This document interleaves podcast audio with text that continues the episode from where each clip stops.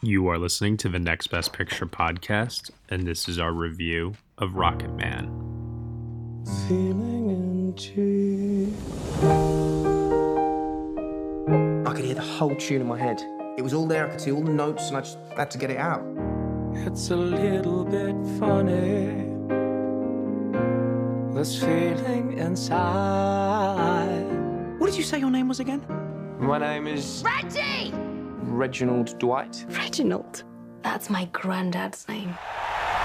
So how does a fat boy from nowhere get to be a soul man? You gotta kill the person you were born to be in order to become the person you want to be. I'm thinking of changing my name to Elton. But that's my name. Yeah, I know. You could be the best-selling artist in America if you desire. I was trying to do something bold. Buy yourself something flashy. Can you even play the piano in those? Let him know who you are. And just don't kill yourself with drugs. So how does it feel to be a star? It's never gonna last. Let's just enjoy it while we can. Our sleeping arrangements get out, all of this is gone. I just hope you realise you're choosing a life of being alone forever.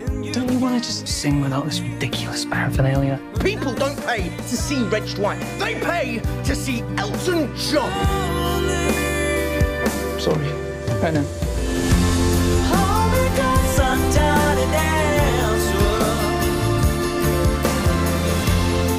Care how much pressure I'm under? Not really. I'll still be collecting my 20% long after you've killed yourself. Maybe I should have tried to be more ordinary. You were never ordinary.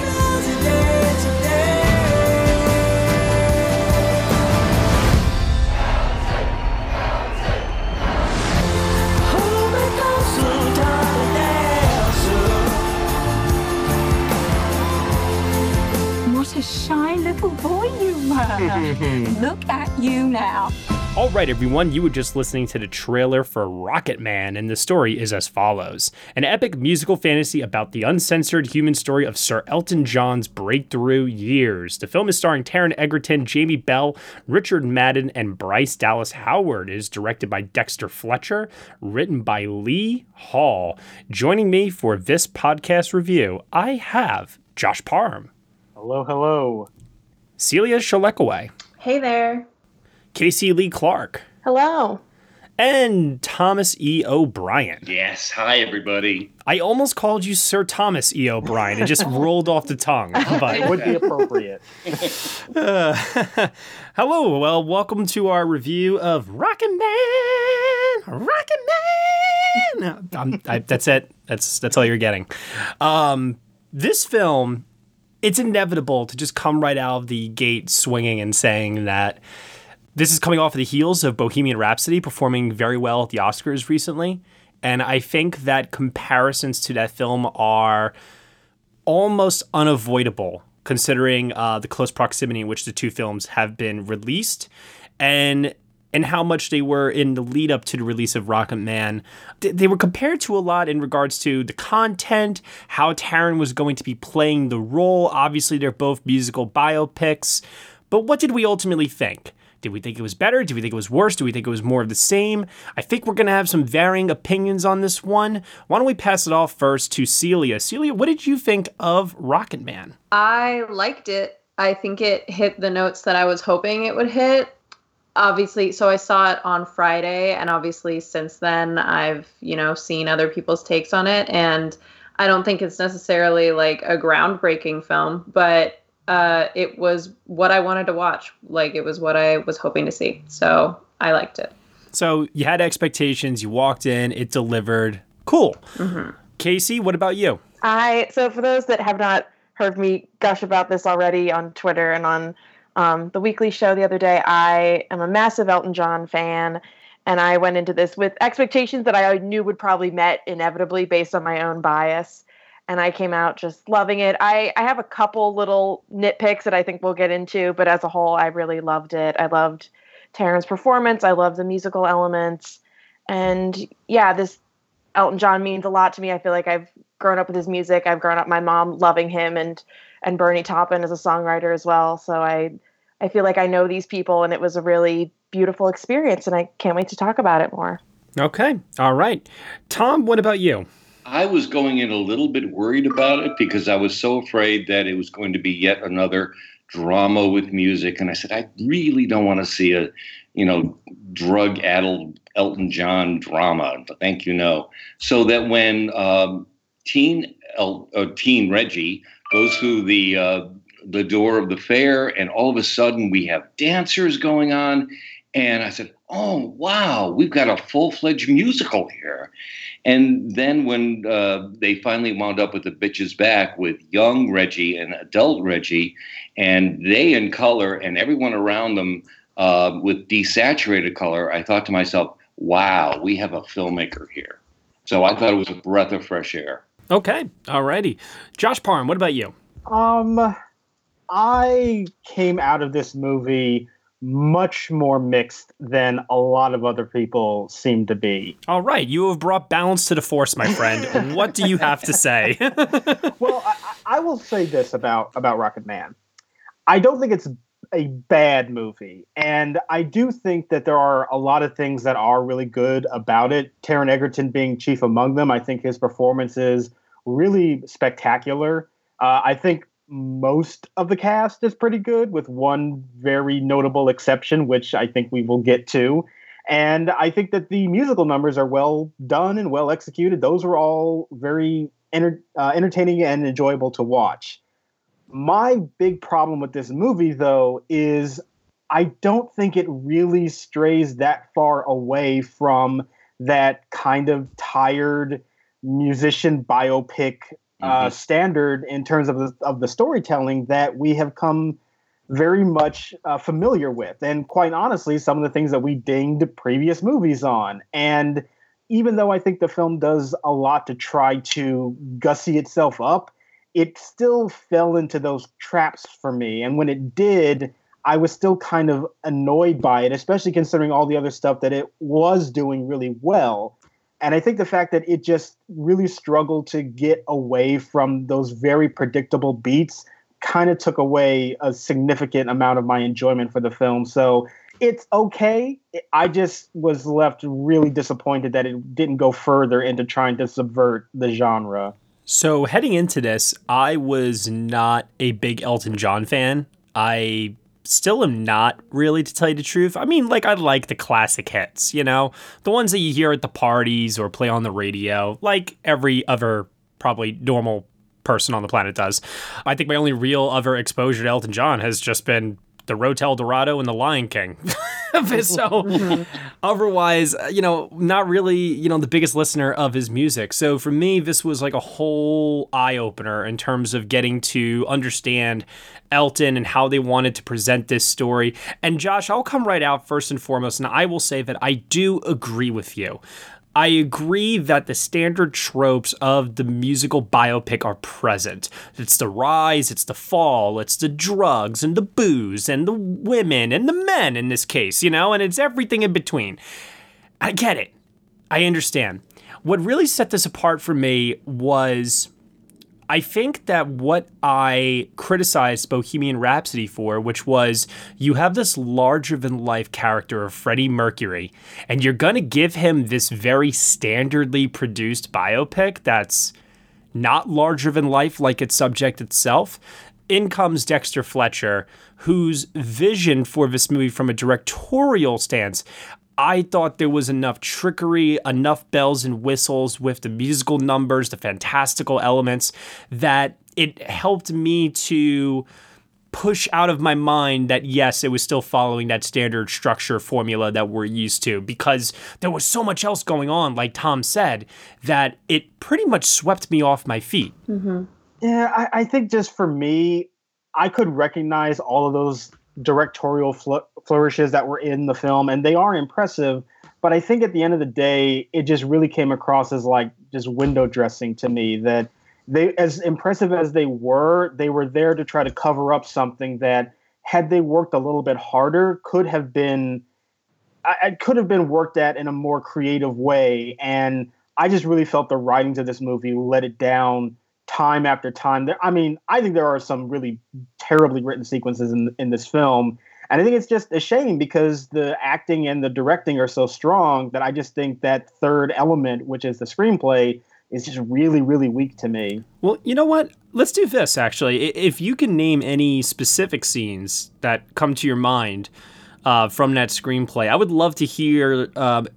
someone else like Casey, Celia, Tom, anyone other than me, basically. I would love to hear your take on, if you agree with Josh or disagree with Josh, and, we can bounce off of it that way.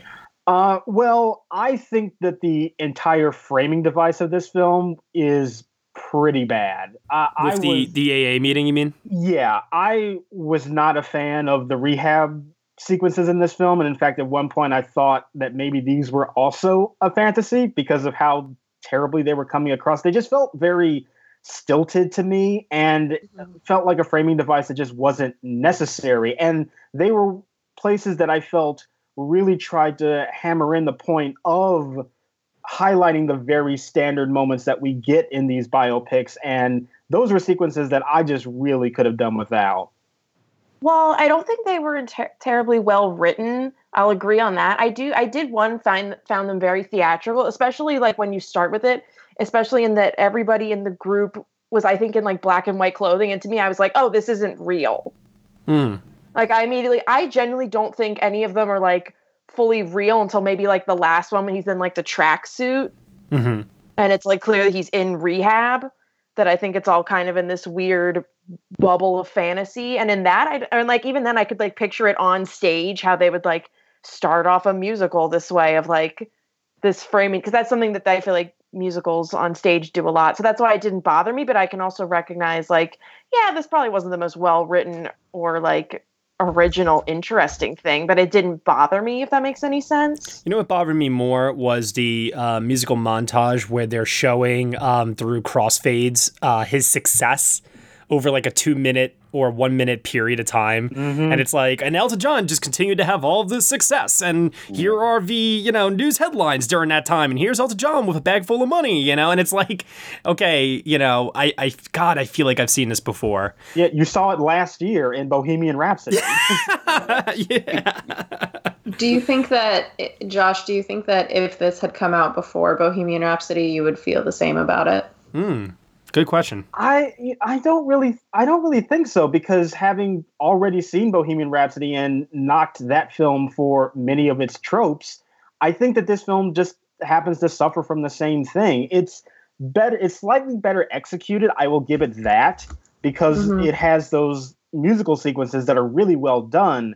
But I do think that the bare bones like structure of this story in terms of just how it is unfolding just really feels so familiar to all of these other movies. And, I'll admit, maybe expectation going into this one played a little bit of a factor, hoping that it would be better than Bohemian Rhapsody. But I still think that even taking a step back from that movie, Rocketman still indulges in many of those tropes that I'm just kind of tired of seeing. And it tries very hard to dressy them up, but it's still there for me. Mm-hmm. Yeah. It's interesting you say that too, because one thing I was thinking about while watching the movie was we start off seeing Elton John as a child and how he gets into via Academy School of Music and his relationship with his father and his mother. And in my mind, I'm starting to think to myself, oh no, they're really going to do from the very beginning, then the movie's going to have its focus in the middle, and we're going to go all the way till the end to the present day, and it's going to be just that walk-hard, standard musical biopic. But it doesn't do that. It actually doesn't show anything from his later life, which in retrospect now, I don't know about you guys, but I was having quite a fun time watching this that I could have seen more. Like, I could have seen Taron Egerton with some makeup and, put on a couple more pounds and play like Elton John in later years and show maybe those happier times at post-rehab. That was something that I thought afterwards, too, was, like, the one flaw of the film that I keep coming back to isn't really, it's not, like, perfectly written and it's not you know, the most original thing and all this stuff. But I feel like most of the flaws lie in the fact that this was produced by Elton John. And so it's like, yes, it doesn't feel particularly hard hitting in any kind of sense. Really? Oh, no. Wow. No, I mean, and that was something that I actually spoke to my parents about afterwards, because they saw Elton John live when he was in like the midst of his drug years. And so I was curious about their like take on seeing what his side of the story was or whatever. Mm-hmm. And I asked them like, oh, do you feel like it was, you know, an unbiased view of it? And they were like, I mean, maybe, but I feel like there would have been more people in the background rolling their eyes at him instead of telling him that they love him and all this stuff. So, I mean, I don't think it was particularly unbiased, but I think the success of the movie and the reason why in this case it might be good that he produced it is it did make me a lot more like interested in his life overall. And I was like, yeah, if they made a sequel that was like him doing the Lion King soundtrack, like I'd be down for that, you know, like, yeah. Like in that way it was successful because it kind of sold you him as a person. Was that what everybody was hoping for from the film? Probably not. You know, what's really funny, Celia, was like, considering the fact that the movie is so much about this man's quest for love, I was almost convinced that the movie was going to end with him singing Can You Feel the Love Tonight? I was like, I think just because I wanted to hear it so badly, and the fact that the film doesn't go into it, I understand why. I get it in retrospect, but no, that is interesting though. And I do concede that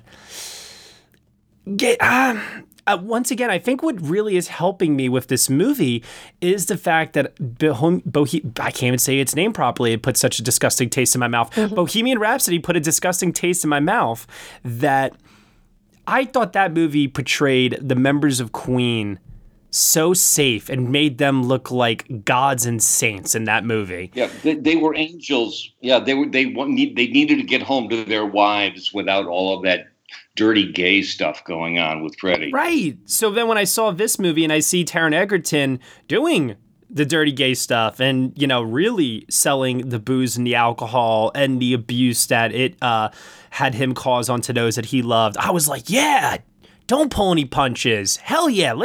I love that Taron Egerton is going for this. He's giving it, he's like doing it raw, and it's like, it feels like an honest performance. You know what I mean? Yeah. Certainly compared to that Freddie Mercury thing that shall not be named.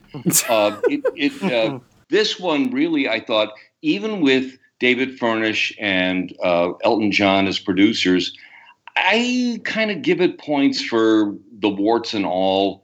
It's not all the warts that Elton John had, but I really think that this particular one is a little more honest than, say, that one or the James Brown biography, which I understand the Brown family really whitewashed. Mm. This is, it's under the guidance of the performer himself, but I think he let himself be seen as the person that he really was. And as he said, when they were talking about the rating, he did not lead a PG-13 kind of life.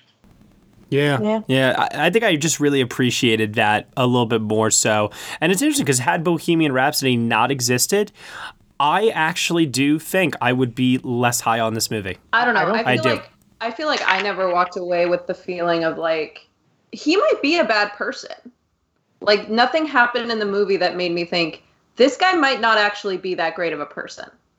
Like, there was no real redemption. I mean, there was a redemption arc for him, like, personally, you know, like, he overcame his own demons and stuff like that. Mm-hmm. But, like, outside of, like, getting mad at the people around him a couple of times. So, I mean, I wasn't mad about it, but it was definitely one of those things where you leave the theater and you're like, I can see that there was the hand of the inspiration in there. Well, one of Elton John's influences was the Beatles. And the Beatles told us that all we need in this world is love. And I like that the film's theme and the story that they were ultimately telling was this was a man who felt that because of his sexuality and the times that he was living in, he was so talented that he had to sacrifice love in order to achieve fame. And the psychological impact that left on him as a result of making that choice, and the fallout of which, you know, like you were saying, pushing his loved ones away because he fell into alcohol and drugs, because in retrospect, he hated that decision that he made. I don't know what it was, but that really connected with me a lot. And I thought that, as much as I'm obviously not a famous person or anything like that, something about that desire and that need for acceptance, not just from those around you, but for yourself, of who you are, that really spoke to me. Yeah, I loved it. I just didn't think it had to do with him pulling punches or not. Well, and I just felt like a separate thing. I also think that would have been more effective for me if any of the supporting players in this movie had like any kind of depth or complexity to them. I think that Elton John is the only character who is really like a fleshed out, fully formed, three-dimensional character, and everybody else is really kind of shallowly written. And I think that's a problem with me connecting to this greater emotional story that the movie's trying to sell. I think you have a point, Josh, on that, because especially the problem I had with the film script was early on with the family, Stephen McIntosh and Bryce Dallas Howard. The lines they had were so on the nose, you know, and even eventually when Elton as an adult calls his mother, she says, you know, you will never be loved. And it's so obvious that this is the theme. And I just wish the parental characters had a little more room to breathe. So there was some dimension, except all, you know, that's different from all of the hateful stuff they spew. Mm-hmm. I really like Jamie Bell as Bernie Taupin. Yep. Yeah. That was like the heart for me, besides just Elton's story. Like, and maybe again, that's because I go into this knowing who Bernie Taupin is, and my mom like showing me her records and being like, so like just infatuated with his lyricism and all. But like, yeah, that was like the stuff that always like broke me, because I cried a good bit in this, just of being such a fan of this music and already knowing a lot of this story. But it was the stuff with him and Bernie and that friendship and that brotherhood that I always connect to, and that could just be the real life story rather than what was written on this for the screen. But no, I would say that it definitely was in the movie, because I'll be honest, I don't know a whole lot about Elton John and his whole story, but everything with Bernie Taupin to me in this film were the highlights of the movie. My two favorite scenes include Bernie Taupin in this film, and I think that relationship is really supposed to be the heart of this movie. Like, that is what is really supposed to be the thing that drives him through this narrative. But I feel like Bernie Taupin is barely in it. Like, Jamie Bell, well, he disappears in the middle. Exactly. And I guess they have to, because that really happened, but it just feels like there's a whole chunk of this movie then that is missing that very strong emotional core to it that I was just desperately missing. I love the Bernie Taupin relationship, and I wish the movie really had explored it even more. I really, really liked his rendition of oh my god, why can't I think of the name? Tiny Dancer, and how it was actually about him. Yeah, that and Your Song. I love both of those sequences. Yeah, I actually have a note written down here. I have Your Song, and then I have next to the word, I have the word magic written down, because I do remember that sequence in the movie. I was like, yeah, this is movie magic right now. This is fantastic. Yeah. In comes John Reed, played by Game of Thrones actor Richard Madden, the King of the North, as they would know him as.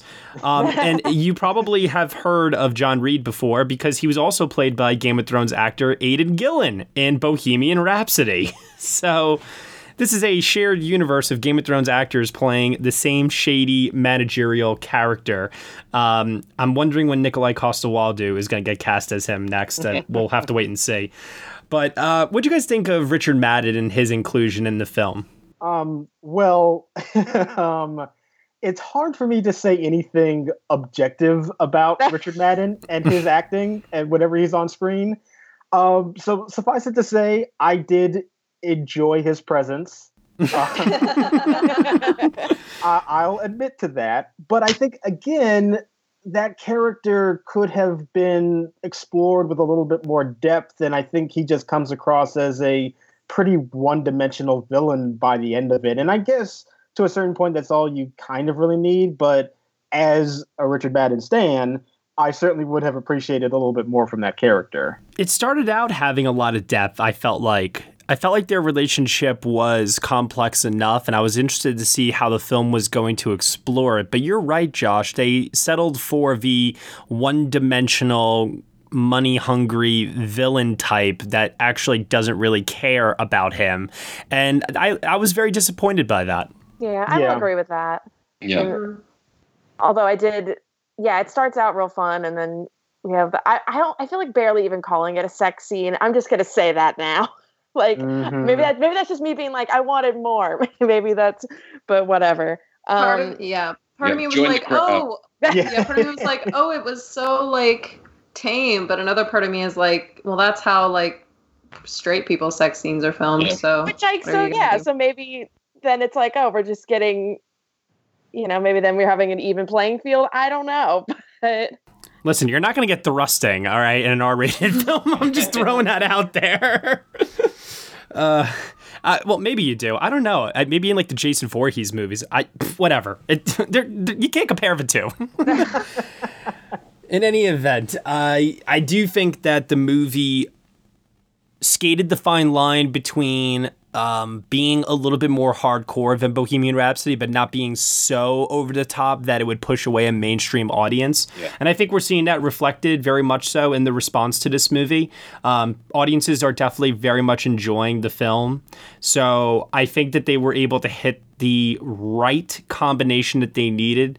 Once again, I do agree with Josh. It is my one drawback with the movie is the fact that the screenplay is unavoidably cliche at times, but I'm going to go back to Dexter Fletcher for a minute here, especially that scene at the, I'm going to say this right, Troubadour? Am I saying that right? Troubadour? Okay. Yeah, like that scene where Elton performs at that show, just the vibrancy and the energy that I felt in that sequence. I owe that mostly to Taron, obviously, but Dexter Fletcher and his staging and the way that he shoots some of these concert scenes. And then in mid-performance, we'll go away from the stage and boom, we're in some sort of a fantasy musical sequence with a chorus dancing and Taron, you know, interacting with props and stuff. And I'm just like, man, the staging of this is great, you know? It was that moment for me that I thought, you know, people are going to be comparing it to that Freddie Mercury thing. But I think this film has much more in common with Moulin Rouge. Yeah. Than it does with that other film. And that's what I walked away from this from, you know, something that I think, Josh, everything you're saying about it is absolutely correct. And on maybe like a technical level from like the storytelling perspective, it's pretty underwhelming. But I have such a soft spot for films that are like hopelessly, relentlessly sentimental. And this is absolutely that. And so it's one of those things where I'm like, yeah, it's whatever, but cool and emotional and pretty and I like it. I agree. I think I said this on Twitter that I saw Across the Universe at an impressionable age, so this felt made for me. But yeah, in that way of like, it's pretty and sentimental and there's things about the script that are very much lacking, but I kind of don't care. It's why I would never give this like a perfect rating or say it's the best movie of the year. No, God, no. But for what I'm looking for, it's great. Yeah, and I think that's what sums it up. Like I said, I think I would be lower on it. Spoiler alert, maybe in like that 7 territory range. If Bohemian Rhapsody had not come out, I probably would be a little bit more harsh on it. But I think that the seeing how much that film was praised and how I was just completely, and like many others, just baffled by what everybody saw in that movie. This was something that for me was like this is what I wanted originally from that. And I didn't get it there. I got it here. And I'm glad that I just finally got like that thirst satisfied. I don't know any other way to say it. The other thing too, I just want to give a shout out here. Tate Donovan, who plays Doug Weston, the Troubadour, owner, has such a fun performance in this that does not last nearly long enough. He was great in his brief screen time that he had. He was such a delight. I was really, really enjoying that so much. Real hoot. Should we move over to final thoughts? Yeah, sure. Yeah. Wow, that was a quick one. That's the quickest podcast I've ever been on. It's been a half an hour. I know. Well, I'm coming off a Game of Thrones podcast, so I'm like less than 3 hours. Incredible. Welcome to podcast reviews. All right. So, Celia, we'll start off with you, actually. Anything that we didn't talk about with Rocketman that you want to talk about? And if not, final general thoughts. I mean, no, I think it honestly kind of speaks for itself as far as, like, the trailer is pretty much what you're going to get. It kind of telegraphs what its goal is to you right away. So if this looks like your kind of movie, you're going to like it. And if it doesn't, then you're not. Like, there's kind of nothing surprising here that will sway you either direction. The characters were kind of thin. The script was kind of not all the performances were amazing, but, like, the music was great. And there was just this overwhelming feeling of, like, love that I got from it and that I walked out of it with, and that I hope to, revisit, maybe like a blanket in the future on a bad day or something like that. So I like it. Nice. What would be your grade? I'll give it, we don't do half points here. I'll give it an 8. Okay, cool. Yeah. All right. We'll go to Tom next. Tom, what about you? We really haven't talked too much about Taron Egerton. You know what? Yeah, have at it, Tom. Say it. Good Lord, he deserves all the praise in the world. Yeah, I have to say, going in, I'm not a huge fan of the Kingsman movie, so I was like, oh boy, let's see what goes on. He knocked me silly. He really he just left it on the stage. He just was so good. And yes, there's been a big deal of talking about him singing his own songs, with his own voice. And yes, that's true. But even though he doesn't sound exactly like Elton John, it has the same feeling of an Elton John song. Yeah. And he really delivers in the dramatic scenes. This is it just kind of breaks my heart because this was released in May. It's a long way till January. But it had not Rami Malek won last year. I think this would be a major, major contender. But Oscars aside, this is a star-making performance, and I think right now Taron Egerton is a star. His last collaboration with Dexter Fletcher was Eddie the Eagle, which was a performance that I thought was really overlooked. I'm not saying just for awards consideration, but just more for, guys, look at the talent that Taron Egerton has to just completely transform himself for a role. And it was something that I don't think a lot of people necessarily caught on to at the time. And yes, he's known for playing Eggsy in the Kingsman films. And in between, he's had... let's just put it this way. He didn't have a really good 2018 with Billionaire Boys Club and Robin Hood. I'm just going to throw that out there. Okay. But if you... put all that aside, I still think that the guy, pre-30 years old, he's 29. Jeez. I think that he is extraordinarily talented. And all he needs is the right director and script. And I think that he can continue to keep giving us these very highly transformative performances that shock and awe us. If you haven't seen Eddie the Eagle, I really recommend checking that out. That's another kind of standard feel-good sports movie with him and Hugh Jackman, but he is quite impressive in it still. So, Taron Egerton, you're not going to get that Oscar, man, but you certainly got our hearts. Absolutely. All right, what grade would you give it, Tom? I give it an 8. Okay, Casey?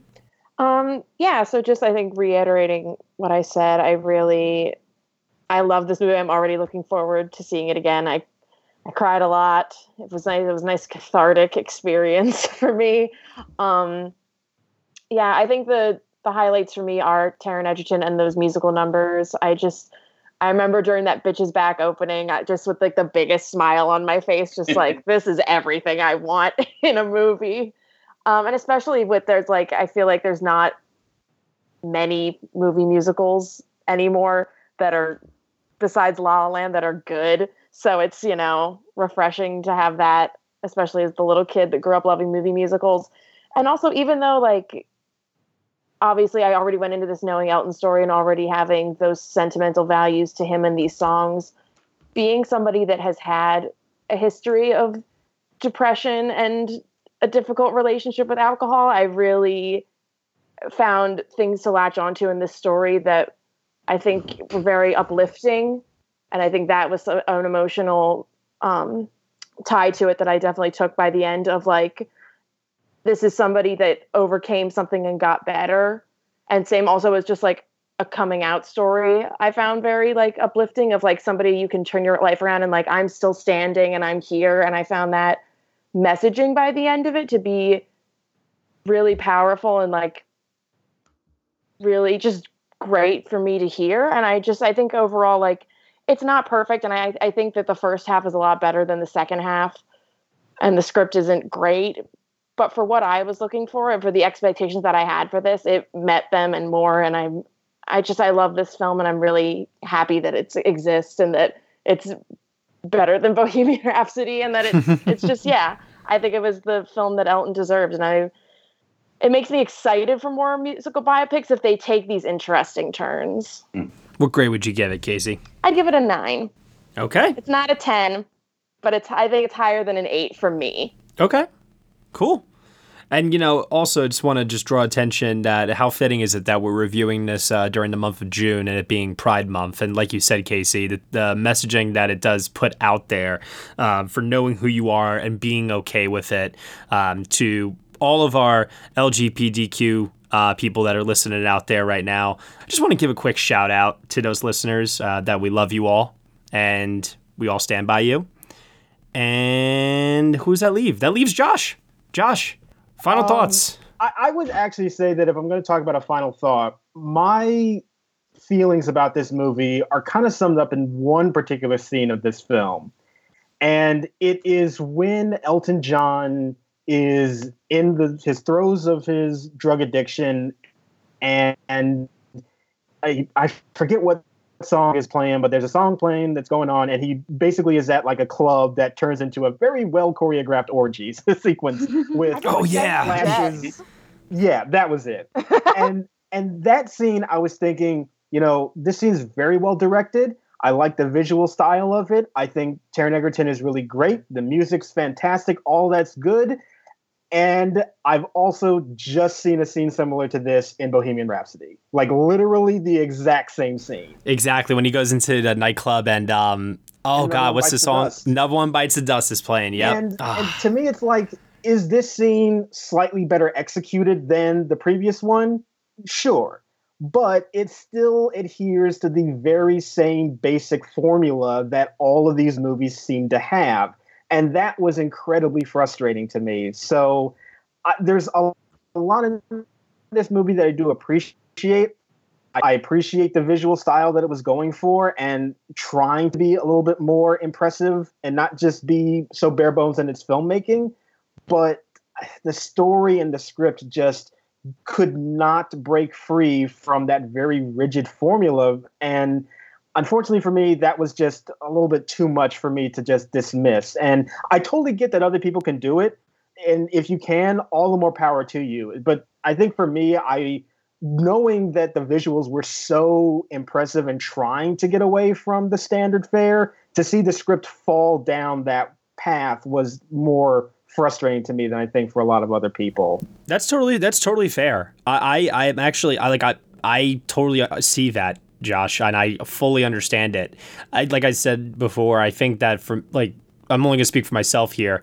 I think that the visual style, like you say, comparing those two scenes, especially because I just had flashbacks to exactly how that scene was edited with the the lighting, the slow motion. I remember all of that now that I'm thinking about it back in Bohemian, and I'm remembering the scene now from Rocketman, and I favor what they did in Rocketman more. Also because I feel like while I was watching Rocketman, I was less bothered by some of the decisions that they did make and how they presented the story. And I think it's totally natural and completely understanding if the same things that bothered you in Bohemian Rhapsody also found a way to come through here as well. I can totally recognize that. Yeah, and to me, that's the biggest issue that I have. There are very impressive elements to the film, but that bare like structure to it that's so rigid, I just really couldn't get past, sadly. So for me, I ultimately end up being a 6 out of 10 on this film. I'm very mixed on it. There's a lot I like, but there's also a lot more, or there's also just a great deal that I didn't really like as well. Well, I still love you, Josh. So, well, thank you. You always have my love. I totally get it. I've been in your shoes where I'm the only one that isn't a huge fan. So I'm with you. And hey, like I said, you brought balance to the force at least, you know? So that's always good.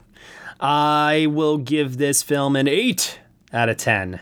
I think it's one of the better films I have seen so far this year. I think it works for its intended audience. And like I said before, I think that's being reflected both in the critics and also how people have responded to it at the box office so far. It's not going to make Bohemian Rhapsody level money, but it's still doing pretty okay as far as everything is concerned. And now we're going to talk about something very interesting because, Tom, you mentioned before that this is a May release and it's a long way till January. We got to talk about the film's Oscar prospects. So I'm with you in the sense that I do believe that if this film had been released later in the year, probably in that Bohemian Rhapsody time slot, I think that this would be a much, much heavier contender in both the text and also for Taron Egerton's performance. I do think that we can all collectively agree, though, that things like screenplay, director, and picture are off the table, correct? Correct. Yeah. So this boils down to Taron and some of the texts. What texts were highlights for you in this? Oh, costumes. Especially, yeah. Yeah. Yeah, yeah. And one thing that I will especially praise about the costumes is that I liked that they harkened back and evoked his style, but they weren't direct like reproductions of them. And I love that scene at the end when you see the costumes in the movie and they compare it to something similar that happened in real life. And there's like these slight differences, but they're not the exact same. And I thought that that was a really interesting way to go about it, to have these costumes evoke his style, but not be direct like carbon copies of them. Yeah, mm-hmm. I think I agree with you, Josh, on that one, particularly since in real life, a lot of those costumes were designed to entertain folks in the upper deck of Dodger Stadium. Mm-hmm. And the film is a much more intimate medium, so it evokes it, but it works for film. And that transition, I think, was very smart. And I think costumes is the one thing that will, I think, still land around Oscar time. I was thinking about this the other day, where even though Taron Egerton doesn't necessarily sound like Elton John, you put those costumes and the wig on him, and I swear there are more than a few shots where I had to do a bit of a double take, where I was like, holy God, he is a splitting image of him right now. Like, it was uncanny. Right. And I think when you put all of the elements together, it really does come through. Yeah. And I know that we don't want to mention the other movie a ton, but it is the same costume designer as Bohemian Rhapsody, and he was probably very close to getting nominated for that film. So I thought he was too, yeah. Yeah, so he might already kind of be in the mindset of Academy members, and I think this is much stronger work than that film was, so if nothing else, I really do hope that the costumes get recognized. So outside of costumes, did anybody feel that sound mixing? Because it is a musical, after all. Yep. Do we think that that is on the table? Probably. It's on the table. Yeah, you can never really count out a musical of any kind in the sound category. Yeah. But we still have that feline musical coming up at the end of the year that might take the musical category. Oh, my God. Amazing. I'm so excited for that. I mean, and then maybe something like editing, maybe? I don't think so. I mean, Bohemian Rhapsody. Then again, I was going to say, really? I was never in my wildest dreams would have ever have thought that Bohemian Rhapsody would actually win that. But damn it, Josh, you called that early and you stuck with it. I can't. Yeah. I can't even. The most is the best. And there was definitely visible editing in this. Taron Egerton's performance. It's interesting because the more I think about it, the more I say to myself, okay, we're in June. We're about to get to the halfway mark. We're actually going to start giving out our halfway awards probably at the end of the month. And when I look at the Best Actor lineup so far this year, he undoubtedly is my Best Actor winner for the first half of 2019. Yeah. So considering I don't think there's anyone else that really stands a chance, I mean, that could, if there's no other really big contenders over the next 2 months and boom, we're in September, he could potentially carry over. I mean, it's pretty much given there'll be musical comedy at the Globes. And I think it getting like more than one nomination there, I think will probably boost it in the minds of people. Plus, I think, who knows, he could even win that category and that could like, you know, boost that those chances. Maybe BAFTA likes it, you know. Yeah, you know, BAFTA going forward is something that I could really see. But one thing that I think we all need to take into consideration here is that after rewarding Rami Malek for a very similar type of performance the year before, can anyone think of a situation where that has happened, where it's like two very similar styled movies, two very similar types of performances, these like transformative in the same genre, back to back? You know what I mean? Like, I don't know. That win back to back?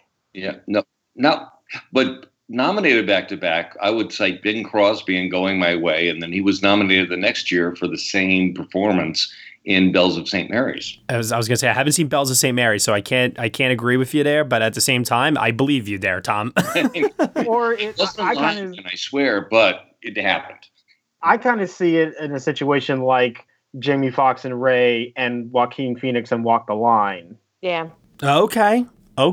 Yeah, the tough thing, I think, so far is that, yes, I think it's the best performance that has been released, but I don't know whether it's the best performance that has been seen, because critics saw Leo in Once Upon a Time in Hollywood and Antonio Banderas in Pain and Glory, who I think both of them will be contenders. Yeah.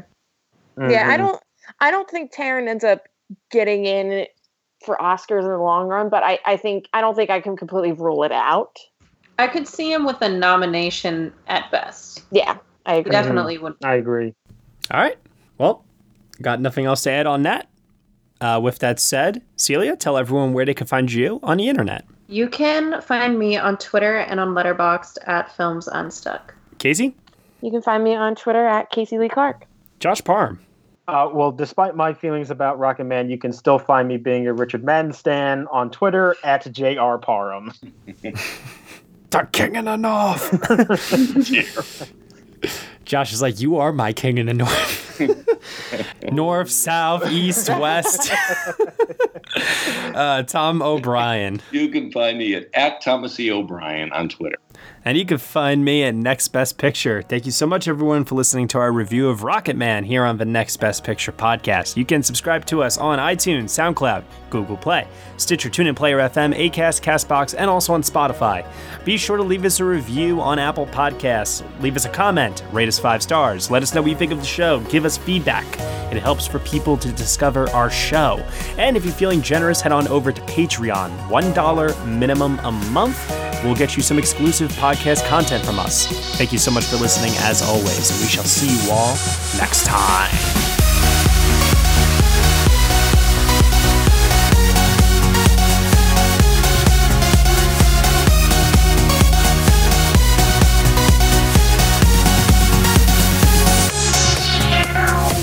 Rockin' Man!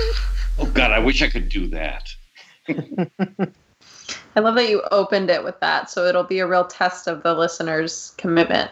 They're going to be like, nope, shutting this off. That.